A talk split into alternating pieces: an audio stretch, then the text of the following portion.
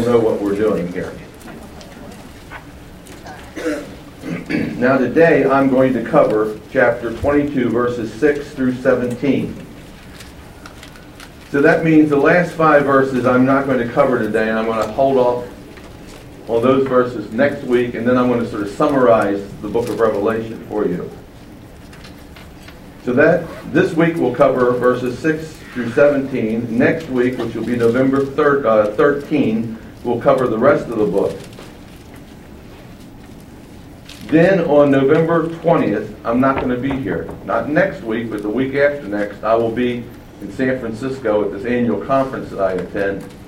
And Paul Michael Vaca is going to speak. Now, you know Jenny Till, you know the Till family.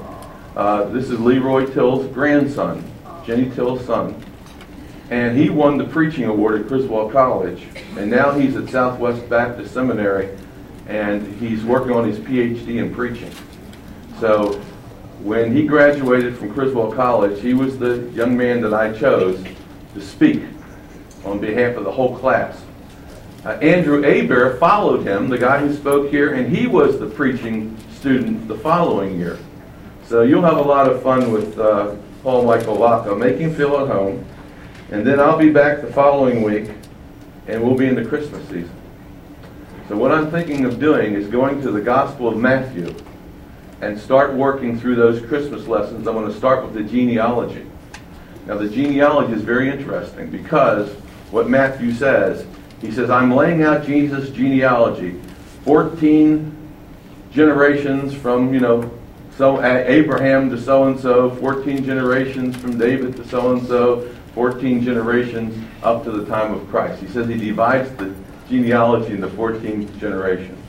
Well, when you count out those numbers, you discover he doesn't actually give you 14 generations. He gives you 13 generations, then a 14 generations, and then a 13 generations. And this is what causes the critics of the Bible to say this book has all kinds of mistakes. Here, Matthew says he's going to talk about 14 generations, and he only gives us 13. What in the world is happening? And then you have an evangelical like us who come along and when they throw you on the spot in front of a camera, you're sitting there like a deer with its uh, eyes in the headlights. And you don't know what to say.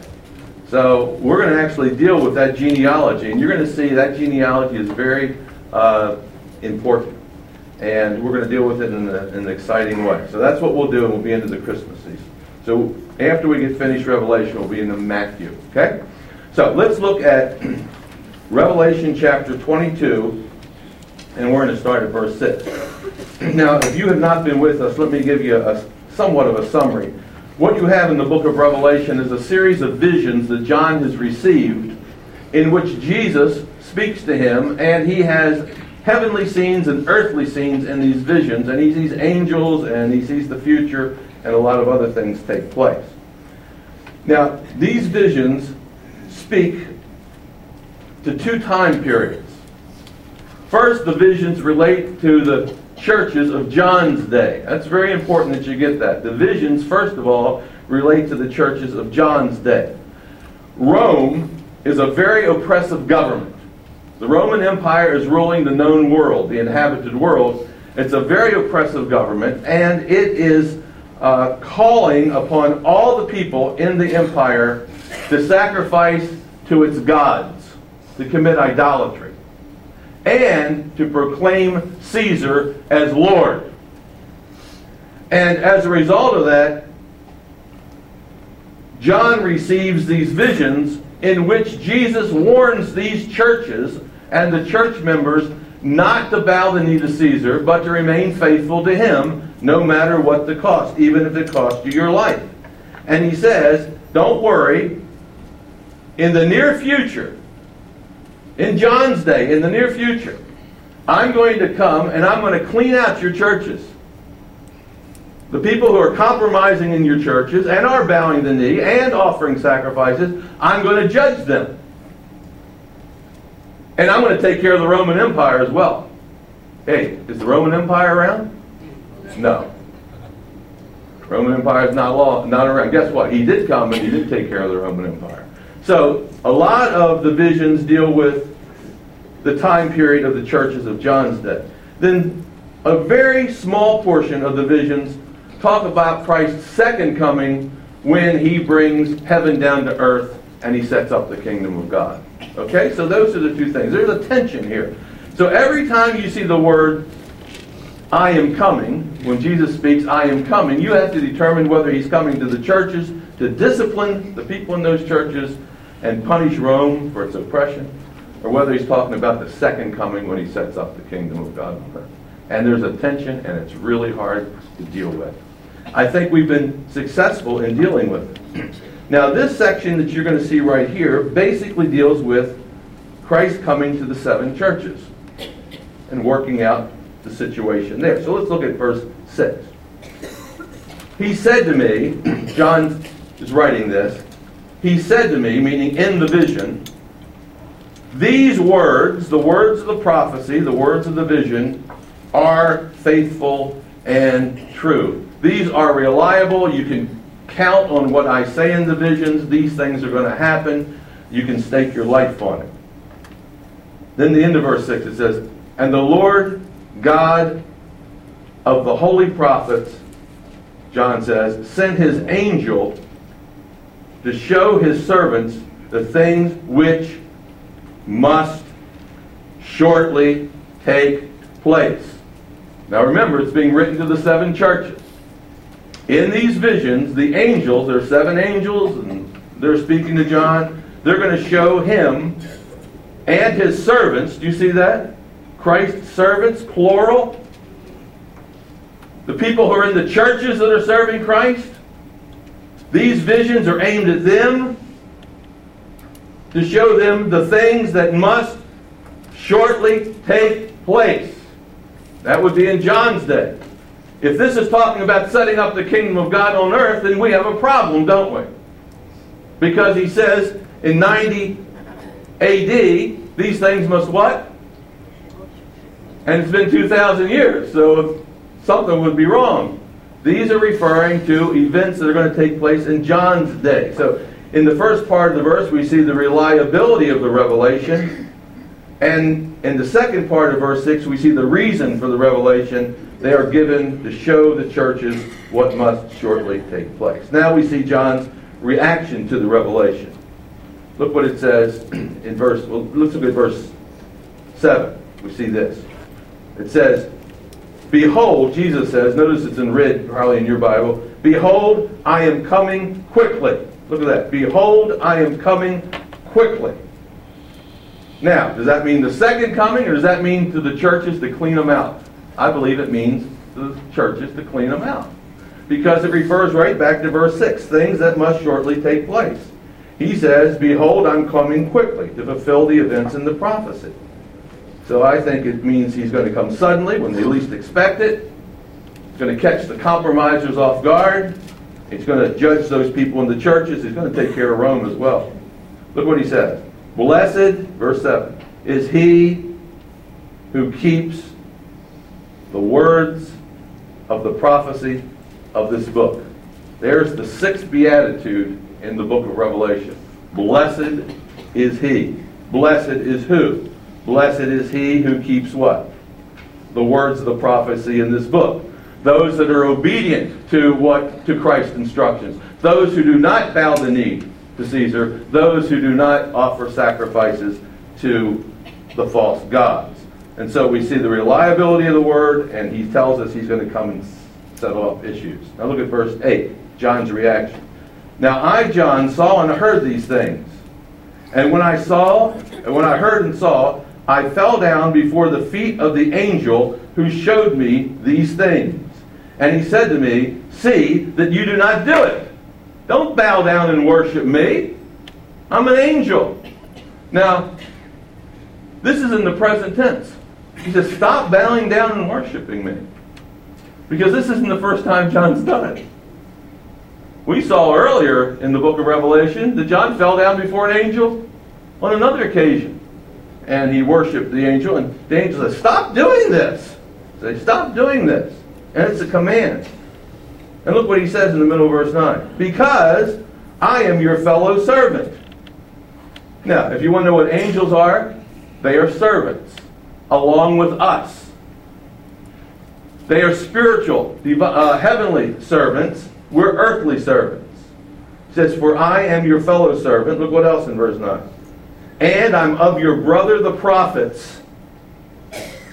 You want to know what angels are? They deliver prophetic messages on behalf of God. Just as John is a prophet, look what he says I am of your fellow prophets. Just as John is a prophet, just as Isaiah was a prophet, just as God has prophets in the church, so angels are heavenly prophets sent directly by God. So sometimes God sends prophecies through angels. Has he ever sent a prophecy through an angel? Remember what the angel said when they were at the tomb? They said, He's not here, He's risen. And then on the mount after Jesus went up, the angel said, This same Jesus you saw going up will come again in like manner as a prophecy.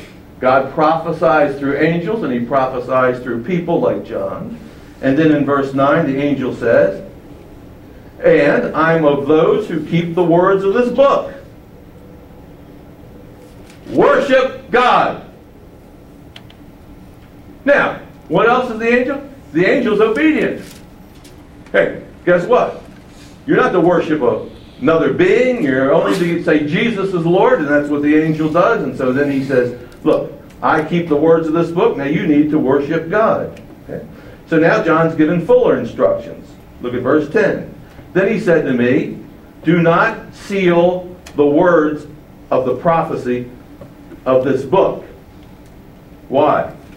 because the time is at hand. In other words, keep this book open, make sure that it's sent to the seven churches so that it can be read in those seven churches because the time of these events that are going to take place are right at hand. And I'm going to come and I'm going to judge those compromisers in the church. And there are a lot of compromisers in these churches. Remember in chapters 2 and 3 how there were people who were encouraging Others in the church, the bow the knee. Remember Jezebel, the prophetess, so called? She said, Practice idolatry. Get involved with the temple prostitutes. Thus saith the Lord. She would say, It's okay to compromise. After all, you want to keep your job, don't you? You know, if you don't compromise, Rome's going to kill you. Oh, God doesn't really mind you doing that. He says it's okay. In your heart, you believe Jesus is Lord. Doesn't matter what you do outwardly, just as long as you believe in your heart. So she was a false prophetess. And Jesus says there in verse 10, don't close this book. Leave it open. It has to be read in the churches because the time is at hand. Now, at this point, let me just make a, an observation. What you have right here in this section of Revelation 22 is what we call an epilogue to the book. You know, you read books and you see television shows, and at the end you see an epilogue, which is sort of an addendum.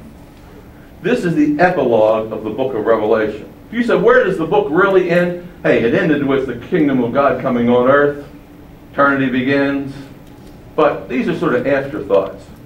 Now, just as Revelation has an epilogue, it also has a prologue. Some books have forewords, don't they? They have a word that comes before the main body. That's called a prologue. An epilogue is something that comes after the main body. This is the epilogue. Let me show you the prologue. See if it doesn't sound very similar. Now go back to Revelation chapter 1, and we're going to read verses 1 through 3. Revelation 1, verses 1 through 3.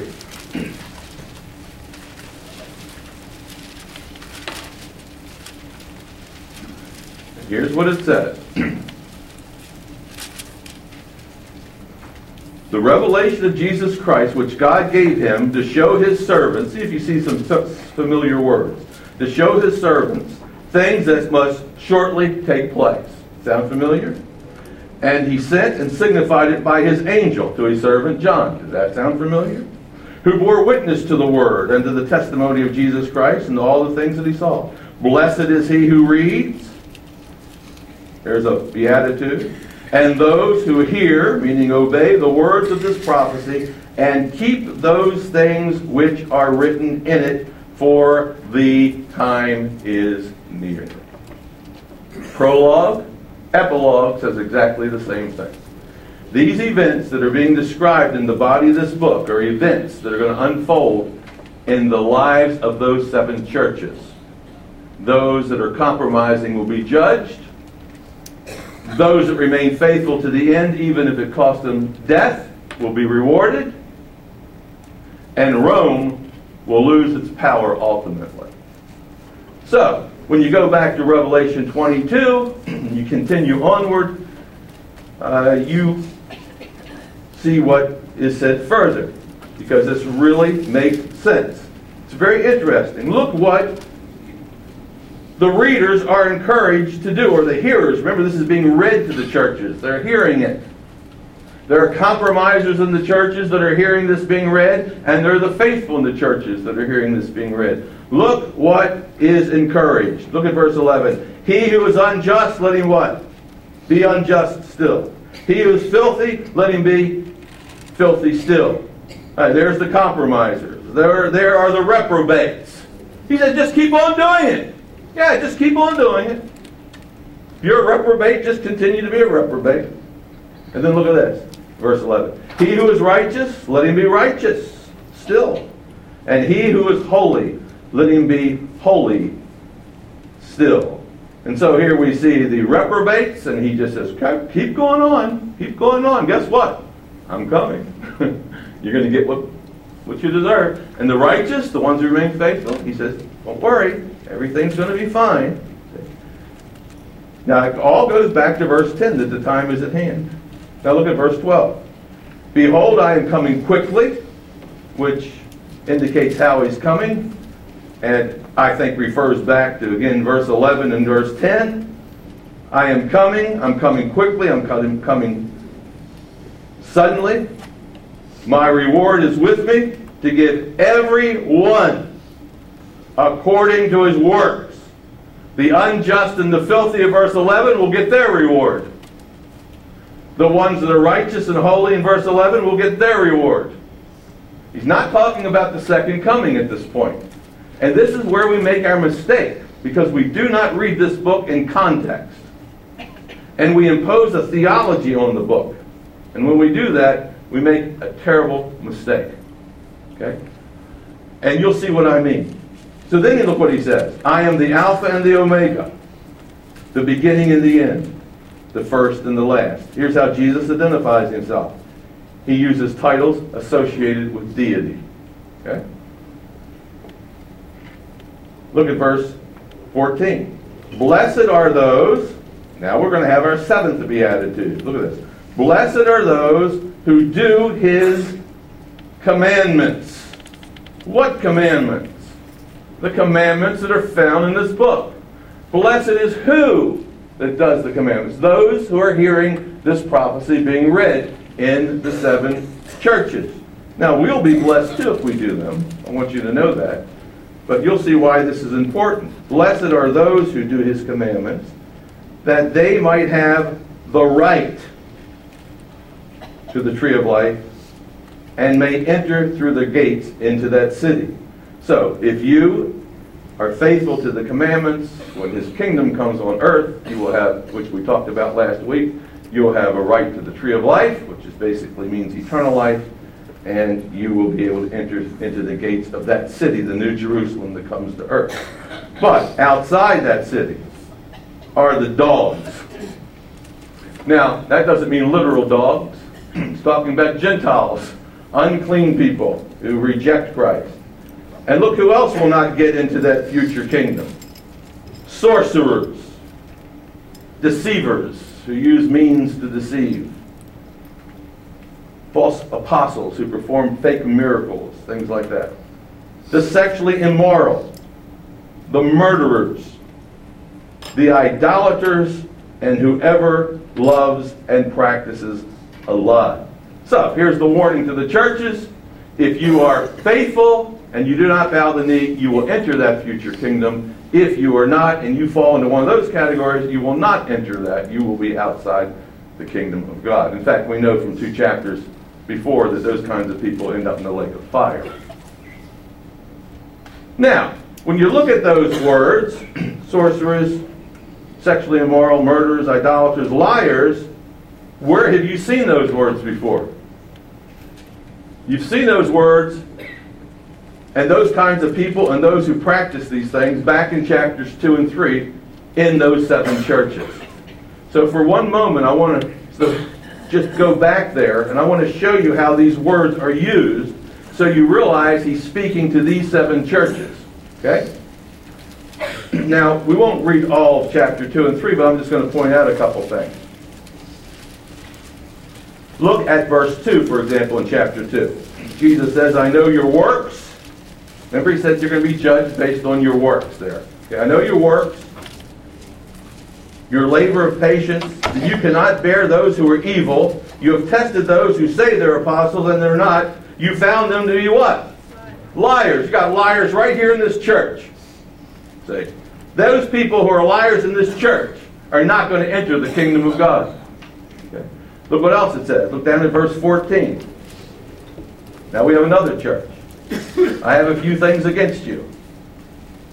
Because you have those who hold to the doctrine of Balaam, who was a false prophet, who taught Balak to put a stumbling block before the children of Israel, to eat things sacrificed to what? Idols. That's what we just saw back there in chapter 22. You have a guy in the church who's saying, go on and sacrifice to idols and to commit what? Sexual immorality.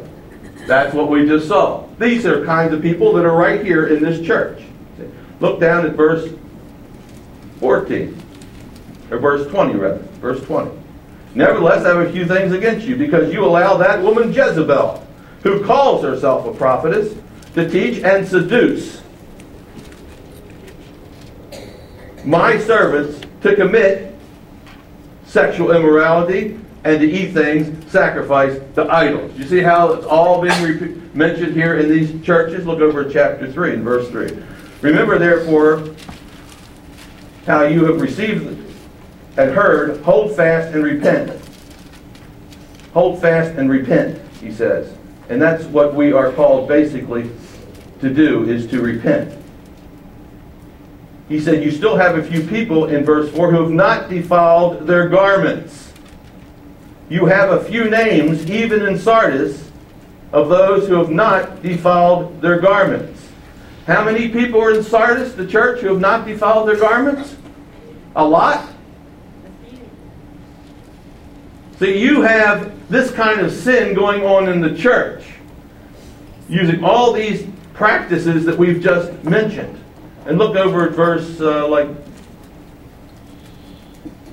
9. Indeed, I will make those of the synagogue of Satan who say they're Jews and are not, but look at this. Lied. You see that? Lied. So what we see is these are the practices that are going on in the seven churches. Now, what's Jesus going to do about it? Well, let's look at chapter 2 and verse 5. Look at this. Remember, therefore, from where you have fallen, repent and do your first works. Chapter 2 and verse 5. Repent and do your first works, or else I will come to who? You quickly. And remove your candlestick. See, he's coming. Where's he coming? To that church. He's going to straighten things out. And if they don't repent, he says, I'm going to remove your candlestick, which simply means I want your church is going out of business. By the way, how many churches of these seven churches in Asia Minor still exist today? You know the answer. None. Every one is no, none of those are, no, are in existence any longer. Look down at verse 16. Here's what he says to this compromising church at Pergamum. Repent or else I will come to you quickly, and I will fight against them with the sword of my mouth. There again, he comes to the church. Not the second coming, within the context of that church. Down in verse 22. He talks about Jezebel. He says, look what he says. I will cast her into the sick bed. Hi, who's going to do that? Jesus is. See? Now, he's not coming in a physical way to that church, but he's going to solve the problems in that church. Because we saw earlier, he walks among the candlesticks. He walks in the midst of the churches, whether they realize it or not. And he's going to come and he's going to straighten these things out. If you look at chapter 3, for example, and you look at verse 9, he said, I will indeed make those of the synagogue of Satan who say they're Jews and are not, but lie. Indeed, I will make them come and worship before your feet. And to know that I have loved you because you've kept my commandment to persevere. I also will keep you from the hour of trial which shall come upon the world, the whole world which would be the Roman Empire. The, the word is oika, uh, from which we get our word ecumenical. It means the inhabited world, to test those who dwell on the earth. Look, verse 11. Behold, I am coming quickly. Therefore, hold fast. Therefore, you hold fast. So he's coming right to that church. And, for example, again down in verse 19, he says, For as many as I love, I rebuke. I chasten, therefore be zealous and repent. Behold, I stand at the door and knock. Look at that. Look, he's coming to the church. If anyone hears my voice and opens the door, look at this. I will come in. Look, I will come in. And I'll dine with him and he with me. Here is Christ coming to the church. Now, how many of these passages, uh, how many times in these passages have you seen the name of Satan mentioned? And his agents. For example, in chapter 2 and verse 9, look at the end of verse 9 synagogue of Satan. There he is, right in the middle of the church. See that? He's the power behind the compromisers. He's the one that's stirring up the trouble. Look at verse 13. I know your works, and I know you live where Satan's throne is. Look at that. Where Satan's throne is. He talks about a guy in that same verse named Antipas, my faithful martyr. He was killed. You, have, you have murderers in your midst. He being faithful, he put, was put to death. Who was killed? Among you, where Satan dwells. Look, there's Satan right there. Satan is everywhere. Look down at verse 24. Now I say to you and to the rest in Thyatira, as many as do not have this doctrine, who do not, who have not known the depths of look, Satan, as they say, I will put on you no further burden. So here again we see that Satan is mentioned there. And then we already saw twice in verse 9 of chapter 3, Satan is mentioned again. Plus his agents. Who are the agents? False apostles, mentioned right here.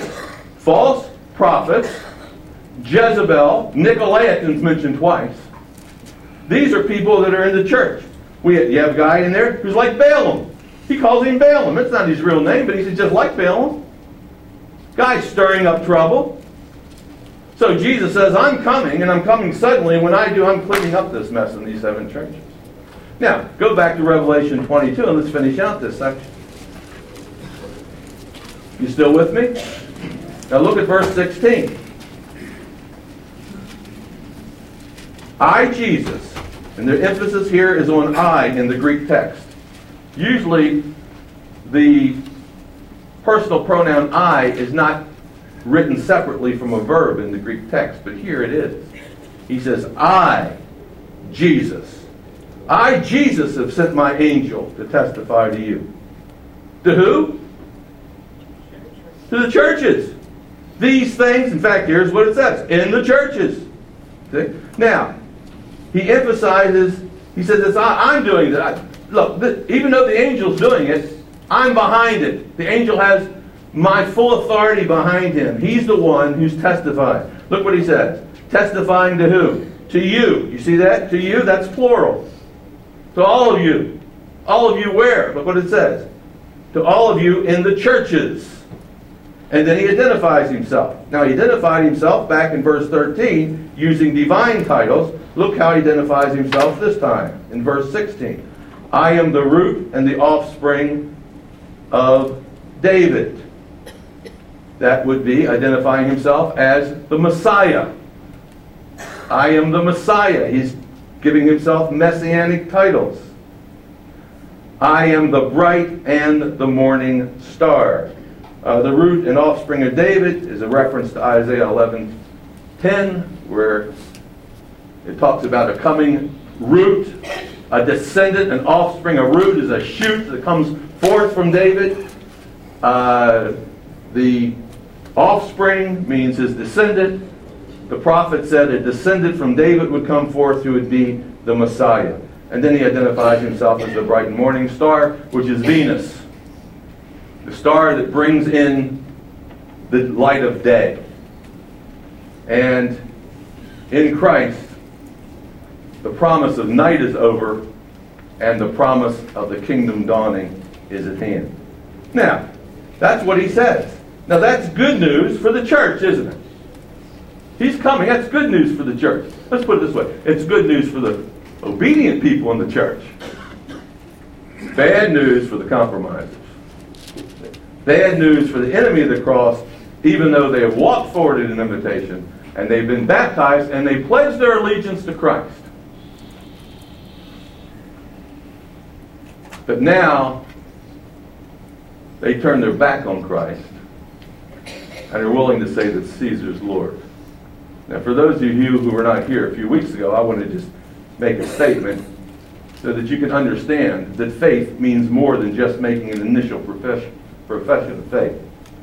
It means faithfulness, it means loyalty, it means giving your allegiance to Christ your entire life, no matter what the cost. Just as a soldier pledges his allegiance to the United States of America, is that just a one time faith allegiance? And now he can do whatever he wants to do? Ten years later, can he sell, can he sell uh, secrets to the Russians? How about he decided to sell some secrets to the Russians? What would we call that person? Was he ever really faithful? Oh, he maybe intended to be, some, but he's not faithful. He's a traitor. What does he get? He'll get the death penalty. Now that's what you have in the church. A lot of people have initially said, I pledge my allegiance to Christ, but their life doesn't show it. They're compromised.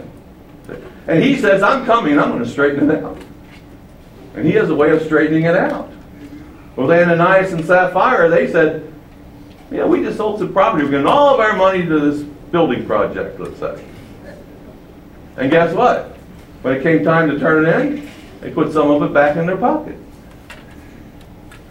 And so Ananias came in, and what happened to him? Peter said, You've lied not to man, you've lied to God. See, you made a pledge.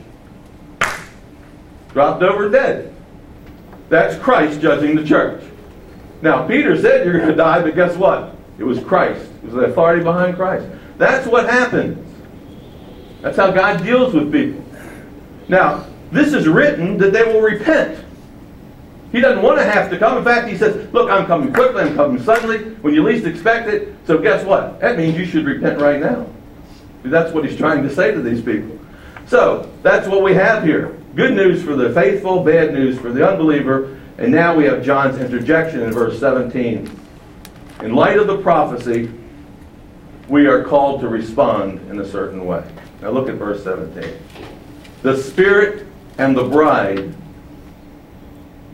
say, Come. Now, the Spirit is the Spirit of God, and we know the bride from chapter 21 is the New Jerusalem.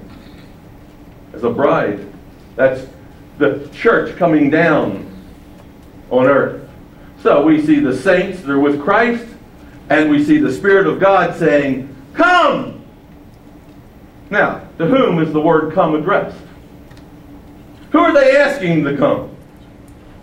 Come! The Spirit, in light of what you just read, the Spirit of God and the New Jerusalem, people in the New Jerusalem said, Come! Are they crying out to the sinners to come? Or are they crying out for Christ to come? Big question, isn't it? Very ambiguous in the Greek. Maybe it's both. Maybe it's a cry out to sinners, Come, come now, repent. It's also a cry out, Come, Jesus, help, we need you now. Okay? God and the heavenly church say, Come, and look at this. Let him who hears. Who would that be? That would be the earthly church, wouldn't it? The earthly church. The ones who are in the seven churches who are hearing this letter being read. Let him who hears say, What? Come! Come! Take care of Jezebel! Take care of Balaam! Come! Is it a cry to Jesus or is it a cry for those sinners to come? Well, maybe it's both. We don't know. But that's just one or the other. And then look at the rest of verse 17. It says this And let him who is thirsty come. That's the sinner. He doesn't say come, he is the come. Now, you know what thirsty means. You saw that in the New Jerusalem last week. It's talking about thirsting for eternal life. He talked about the water of life. Let the sinner come. Now, notice, it says, Let him who thirsts come. That means the sinner must see his need. He must say, I'm thirsty. I need a drink. See, Sinners don't come unless they sense that they have a need. Let him who thirsts come. So this is the cry of the sinner. I'm thirsty. I'm coming. And then look at the end of verse 17.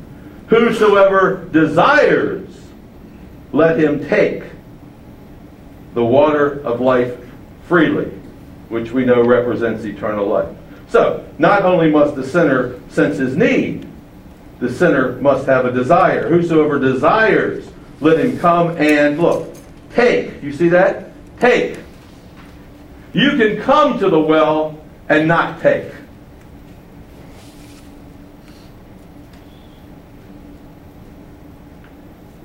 You can say, I'm thirsty.